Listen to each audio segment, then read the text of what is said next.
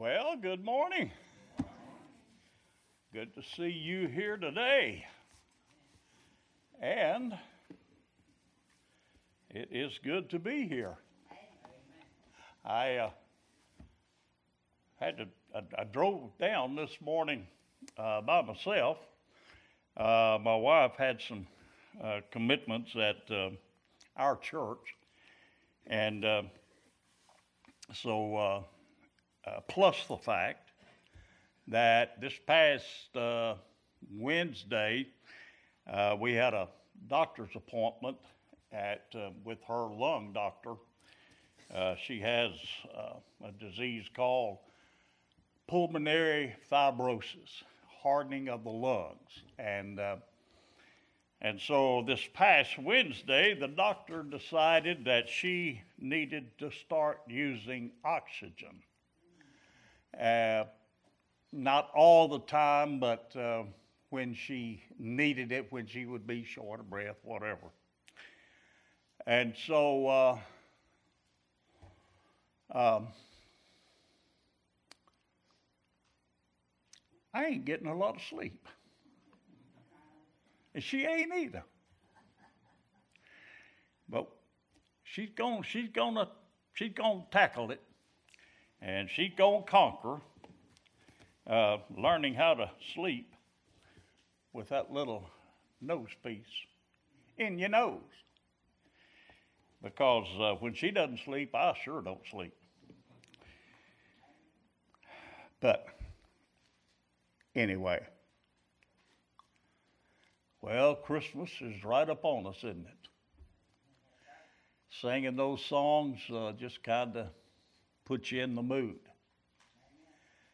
And uh, so the next three Sundays, uh, we're going to kind of use that as a theme. And starting today, I want you to open your Bibles to Luke chapter 2.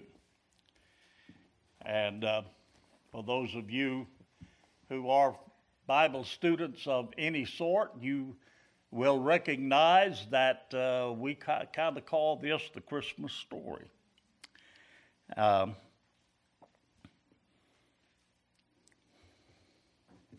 Luke chapter 2. and it came to pass in those days that there went out a decree from Caesar Augustus that all the world should be taxed. And this taxing was first made when Cyrenius was governor of Syria. And all went to be taxed, every one to his own city.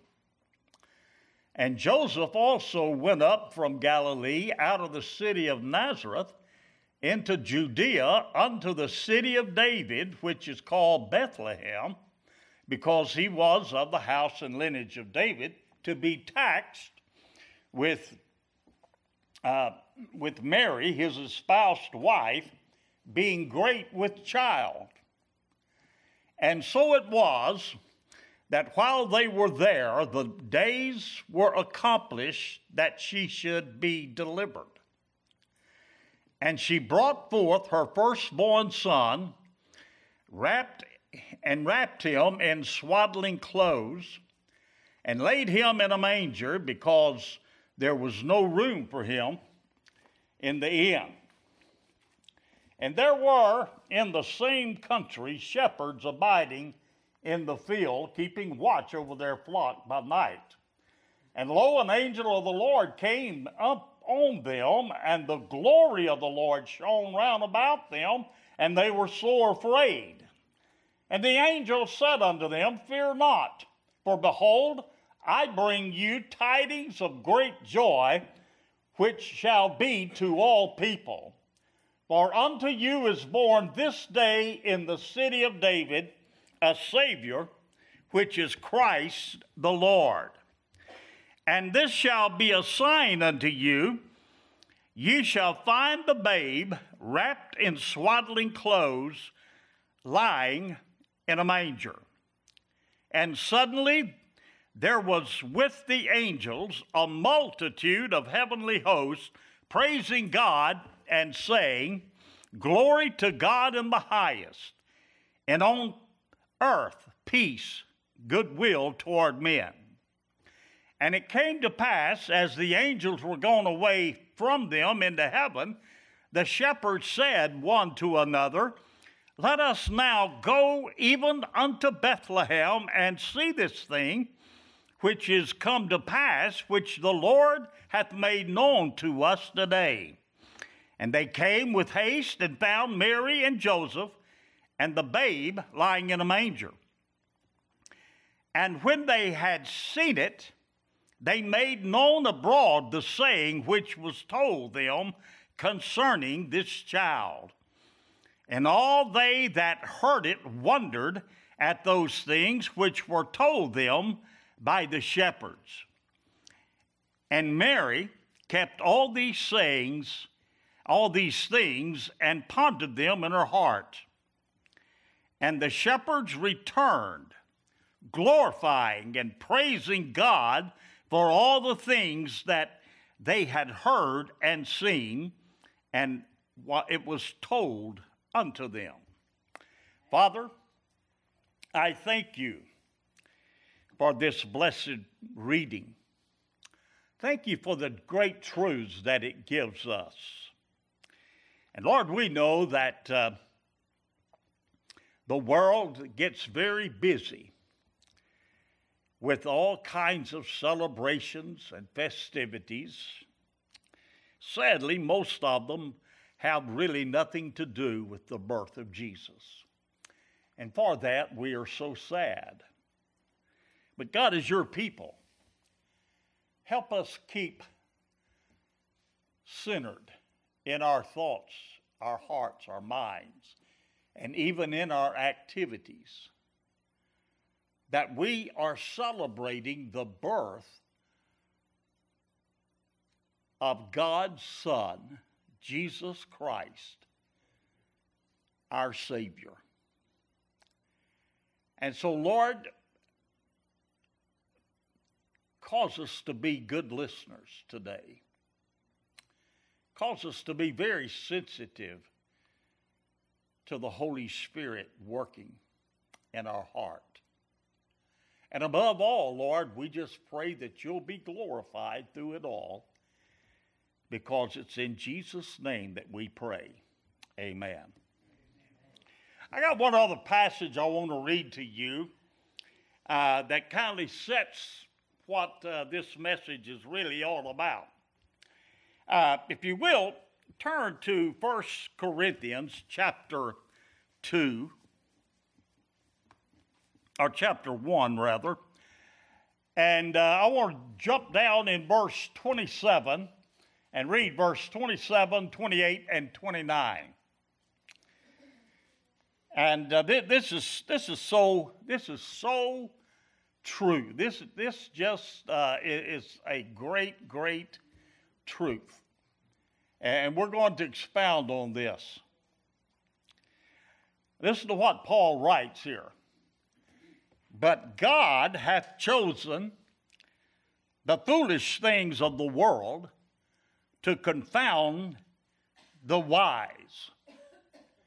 And God hath chosen the weak things of the world to confound things that are mighty, and base things of the world, and things which are despised hath God chosen, yea, and things which are not, to bring to naught things that are, that no flesh should glory in his presence. I, I just love the way that reads and, and the great truths that it brings out. Now, with that said, uh, it, it, it's always interesting to me how God chose a whole series of small, insignificant things, little things, little tasks, little places to tell the greatest story that this world has ever known. Have you ever thought of that?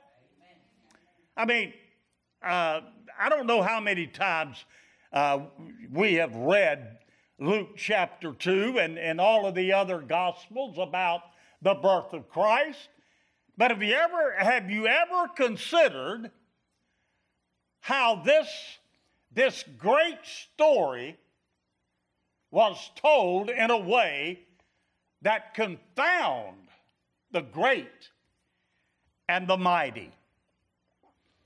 I mean, the story of Jesus, the story of his birth, has nothing that the world would call big or great or magnificent.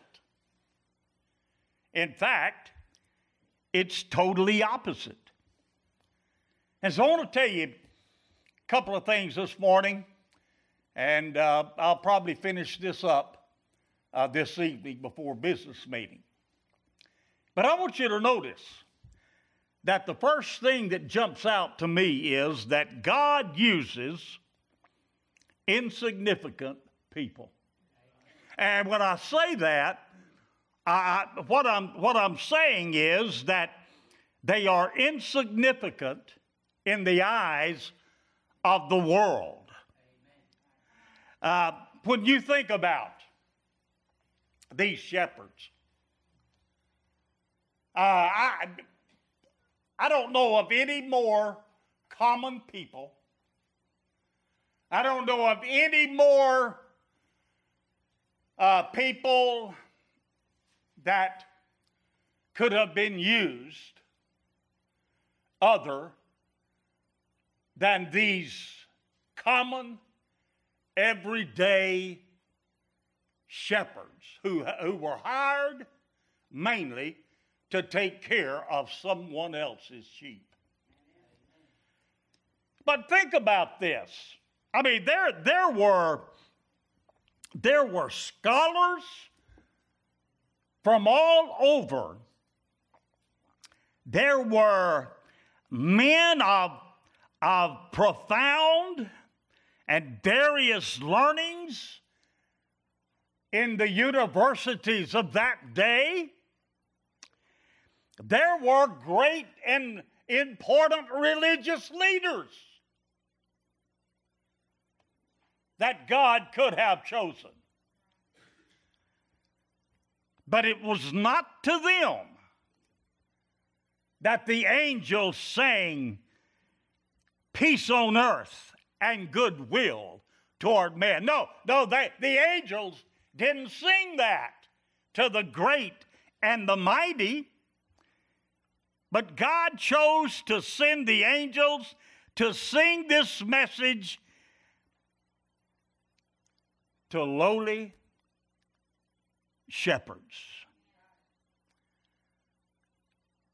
The great and mighty did not hear. Glory to God in the highest. I mean, the greatest news that the world has ever heard was heard by simple shepherds. Great men were passed over, and little men heard the greatest story ever heard.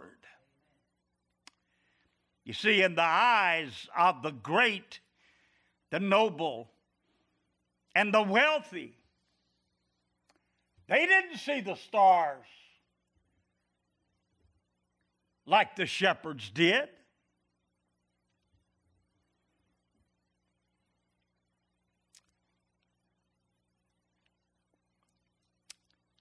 And by the way, have you, have you figured this out?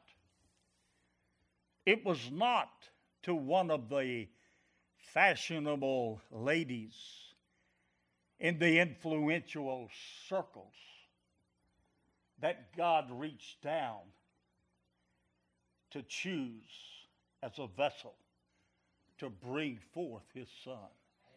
no. It was just common little Mary. just common little Virgin Mary. Now, I, I say that because here's something it has been that way all the way through the Bible. I mean, one of the most encouraging things in the Bible is that God uses little people to do great and mighty things. And so, if you are here today and you say, Well, I would love to serve God, but I, I'm just unlearned. Or if you are here today and you say, Well, I would like to do more for God, but, but I'm just unskilled. Well, I've got news for you. You're the, exactly who the Lord is looking for.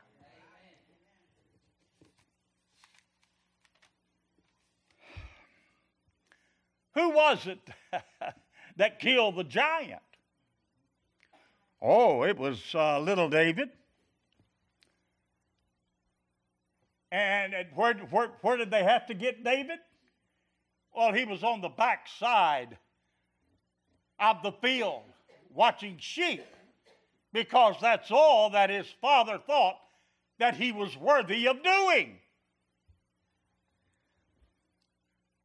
Well, who was it that, uh, that killed the Midianite enemy with a small army of 300 people? It was a young man whose name was Gideon. And uh, he was uh, he was called while hiding behind a wine press because he feared for his life. Gideon, listen, Gideon was a he was a runt kid from a runt family, from a runt tribe, from a runt nation. And God looked down behind that wine press and he said, There's somebody who is low enough for me to use and get glory from. And who was it that led Israel out of Egypt across the Red Sea? Who was it that went up on Mount Sinai and recorded instructions for the tabernacle and the tablets of stone? It was Moses who was placed in a bulwark in the Nile River by his mother to keep from being killed.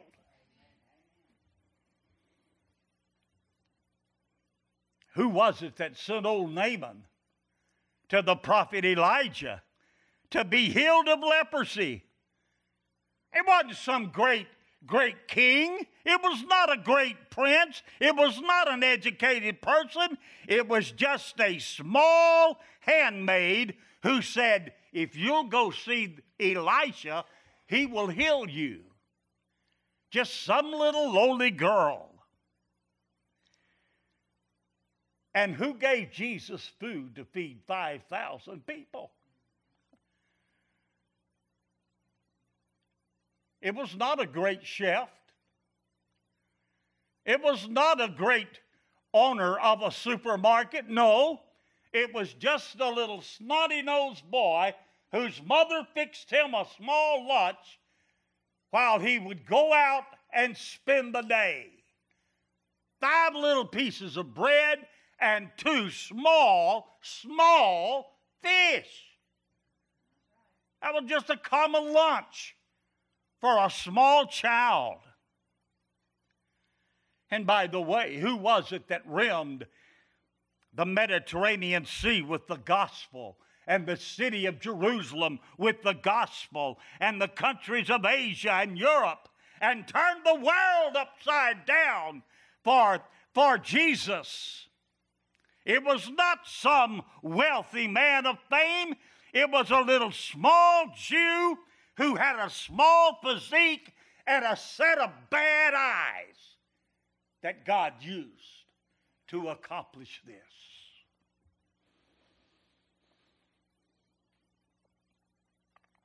And who was it that saw the resurrected Christ in his glory first? Was it some famous queen of their day?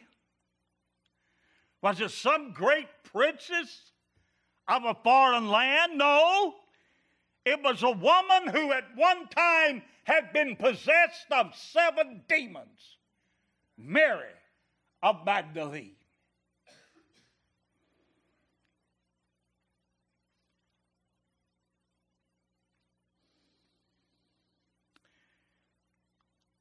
Who was it chosen by Jesus as an object lesson to us all? It wasn't a great king. It was not some great political leader. It was not some great statesman. It was not one of the wealthy men of their day. But you know who it was? It was a small little child that Jesus picked up and set on his lap and said, This is the greatest in my kingdom. And so it is with the Christmas story, friend. Listen.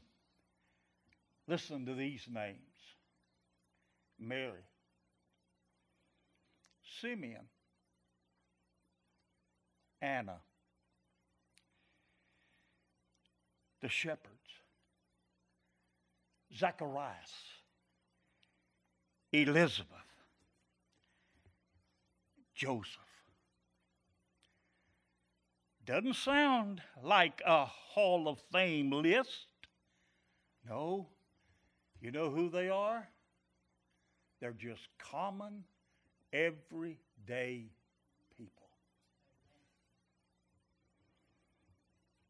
You know, we often use the excuse for not serving the Lord. We say, oh, well, you know, I, am certainly not one my family would pick to succeed. Neither was David. In fact, he was overlooked as being a potential king. You say, well, I, I, I, I don't like to get up in front of people because I can't talk. Uh, neither could Moses. You say, well, I, I, I would love to, but I, you know, I'm just too small. So was Paul.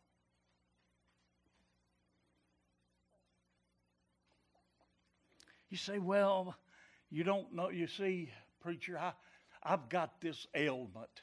And if I didn't have this ailment, I, I could do so much more. Yeah, so did Timothy.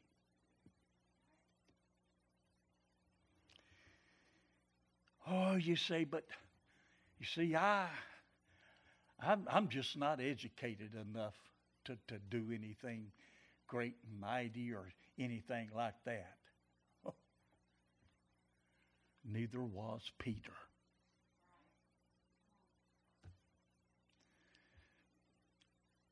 You see, when God chooses a person, you listen to this, and you've heard it, and you've heard it uh, probably a hundred times. when God looks for a person to use, He never looks at a person's ability.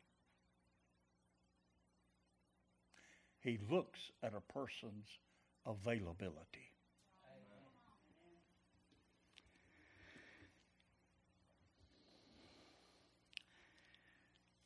Let me show you something else. And this is this is this is quite uh, unique. Did you ever notice how God always uses insignificant places? I mean, think about this. You know, the land of Israel uh, is a beautiful place. And, and, and, and there were there were many, many places of beauty and splendor in the land of, of Palestine. There were great, there were great universities that, that were scattered throughout uh, Palestine, and, and, and there were there were great hotels and there were great estates and there were there were great elaborate homes. But when God got ready to bring Jesus into this world, what did he choose? A common feed trough for animals.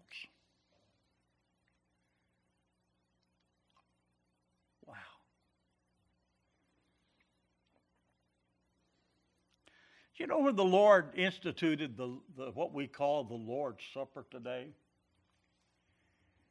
That, that great ordinance that we, that we commemorate the death, burial, and resurrection with. Did you ever notice that when Jesus instituted that, he was not in some great banquet hall? No, he was in a borrowed room. That's called an upper room because it was a place that people used, that built on top of their houses. That's where the great ordinance of the Lord's Supper was instituted. On the day of Pentecost, when the Holy Spirit came down and empowered the church. Where were they? In a simple upper room.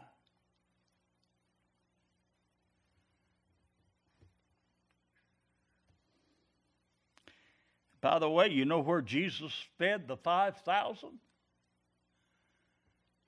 Wasn't it a great restaurant? No, it was just a hillside. Just a plain little hillside.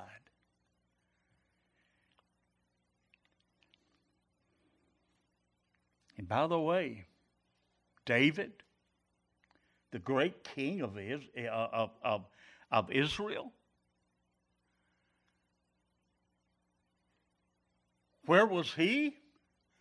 when the prophet was sent to anoint the king of Israel? Jesse gathered all of his sons but one. And he didn't even figure David would be in the mix. Where was he? He was over in the back of field watching sheep.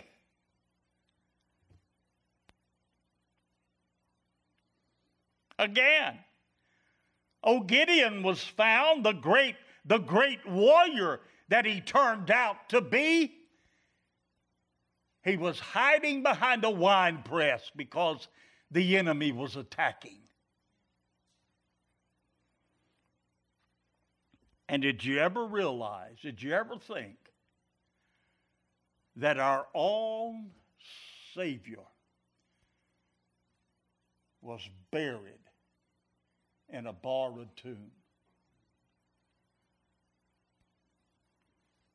Didn't have a big state wedding, uh, a funeral. No. They just put him in a ground or in a in a in a cave looking tomb.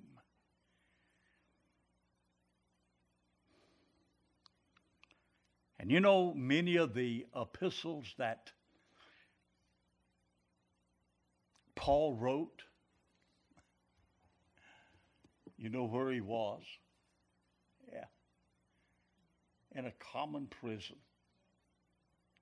What a place for the Holy Scripture to be penned. Wow.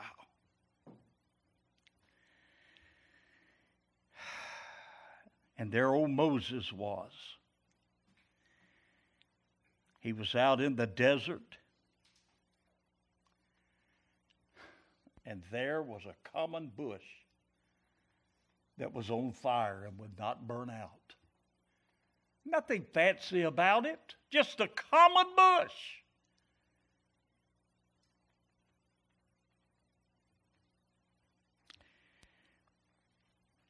I don't know if you've ever read the book Pilgrim's Progress, a great masterpiece. If you haven't read it, I would, I would encourage you to do so. But do you know where it was written? It was written in the Bedford jail. And the author used the top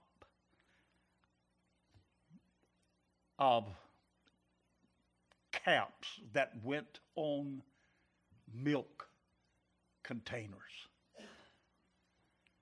The greatest book, second only to the Bible, was written from jail.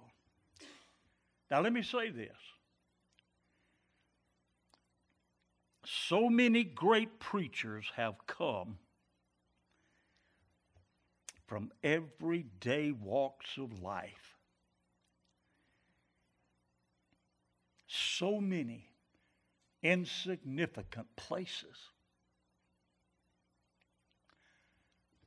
Now, I say that to say this, and I, I hope you listen, because I'm saying that what this means is that here today, sitting right here, in this congregation of people could be the next great preacher of tomorrow. I mean, listen, parent, listen, grandparent. What I'm saying is that that that son of yours, that grandson of yours, could be the next great spokesman for the Lord in our day. You see, when God calls preachers and leaders, He does not go to the palaces of Egypt, but He goes, He goes to the bulrushes of the Nile River. That's where Moses was.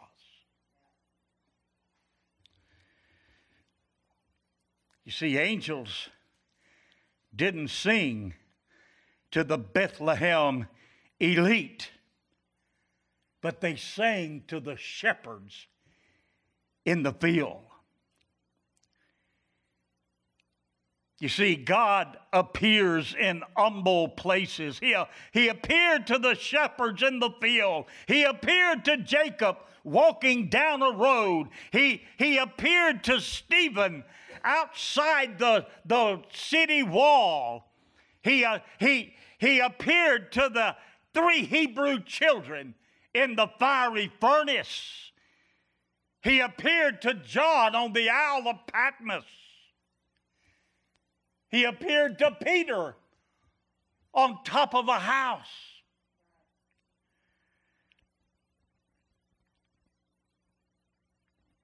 I mean, can you think of any more humble place than a manger?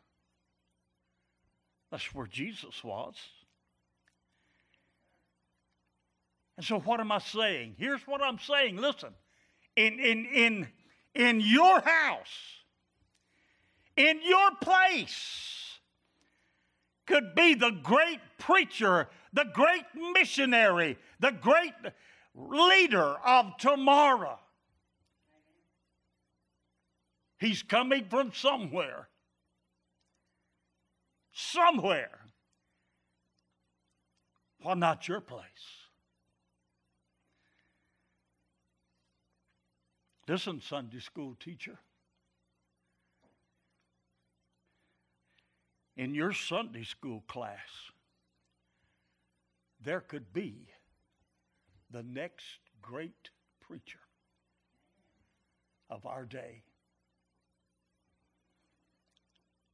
Perhaps that little boy who won't sit still, who just won't listen for anything.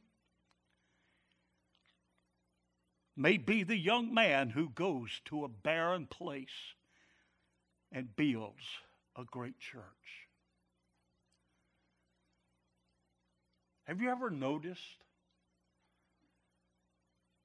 how we always have in our mind, and I've seen this played out in so many churches. So many of our blue haired grandmas pick out somebody and they say, "Oh, that little that little well-mannered, well-dressed young man. I just know God's going to call him to be a preacher."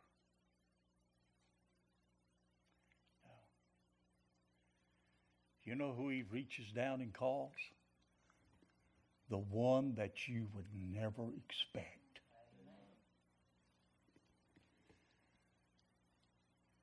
I'll grant you.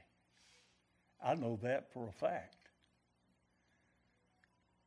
Because anybody that I grew up in church with, if you'd have said, Alan Haygood, if you'd asked any of my schoolmates, Alan Haygood's going to end up, he's going to be pre, he's going to preach and pastor for 50 something years?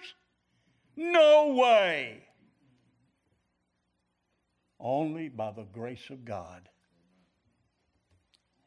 wasn't me. And I'm telling you, friend, right here, I see, I see, I see potential for God just to reach down, put that finger right on the heart and say, I want you to preach the gospel. It could happen. And God uses little insignificant things. Again, when Jesus came into the world, he didn't use a hospital. He didn't use a maternity ward. He just used a common manger, a bunch of old swaddling clothes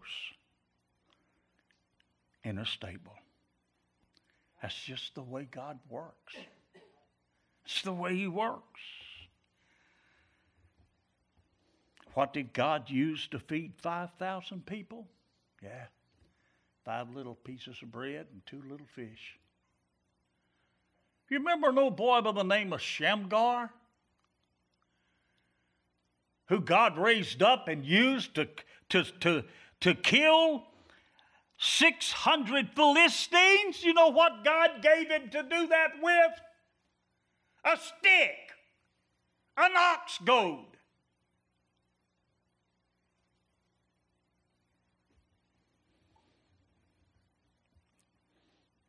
What did Moses use when he, when he opened up the Red Sea? Nothing but a shepherd's staff. God doesn't need big things. He just uses little things and makes it mighty in his hand.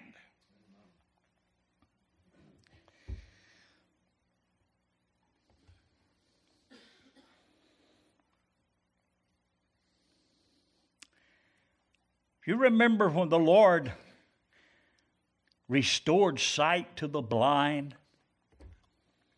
Do you know what he used? You remember? Oh, it wasn't the latest drug that came on the market. you know what he used? Some common old mud. That's all. Just pure old common mud. You see, God uses little things. He upholds the sparrow with his wings. He paints the lilies of the field. He numbers the hairs on our head. Yes, He uses the little things. You see, when the Christ child came to the world, God became flesh. Listen, that is the greatest thing known to man. Never, never has a transaction transpired like this one. Here, friend, the pre existent God became flesh. And now there's a way to heaven. Now, here, here's the Savior coming with the best news the world has ever known. And listen to this God used a little town called Bethlehem. Some poor shepherds in the field watching sheep. A poor girl, a virgin from the little town of Nazareth.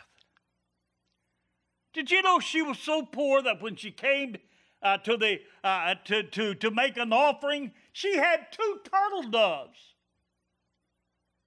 She didn't have, she didn't have a sheep.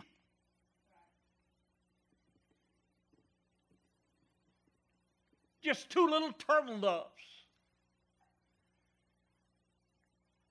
And he used a plain old carpenter named Joseph. God uses little things. So, you know what that does, friend? That cancels out any excuse that you may have for not doing what the Lord wants you to do. Stand with me, Father, as our musicians make their way. I'm praying right now that you would just make very plain that you have a work for every single one of us. There's no one here today that's not qualified enough. Not because they're they have exceptional skills or knowledge or anything, but simply because all it takes is to say, Lord, here I am, use me. Lord, that one family that has that young man that may be dealing with the ministry. Lord, I pray that you'd convict that young man such a way that they would step out and surrender to your calling on their life. Whatever the need is this morning, I pray in Jesus' name.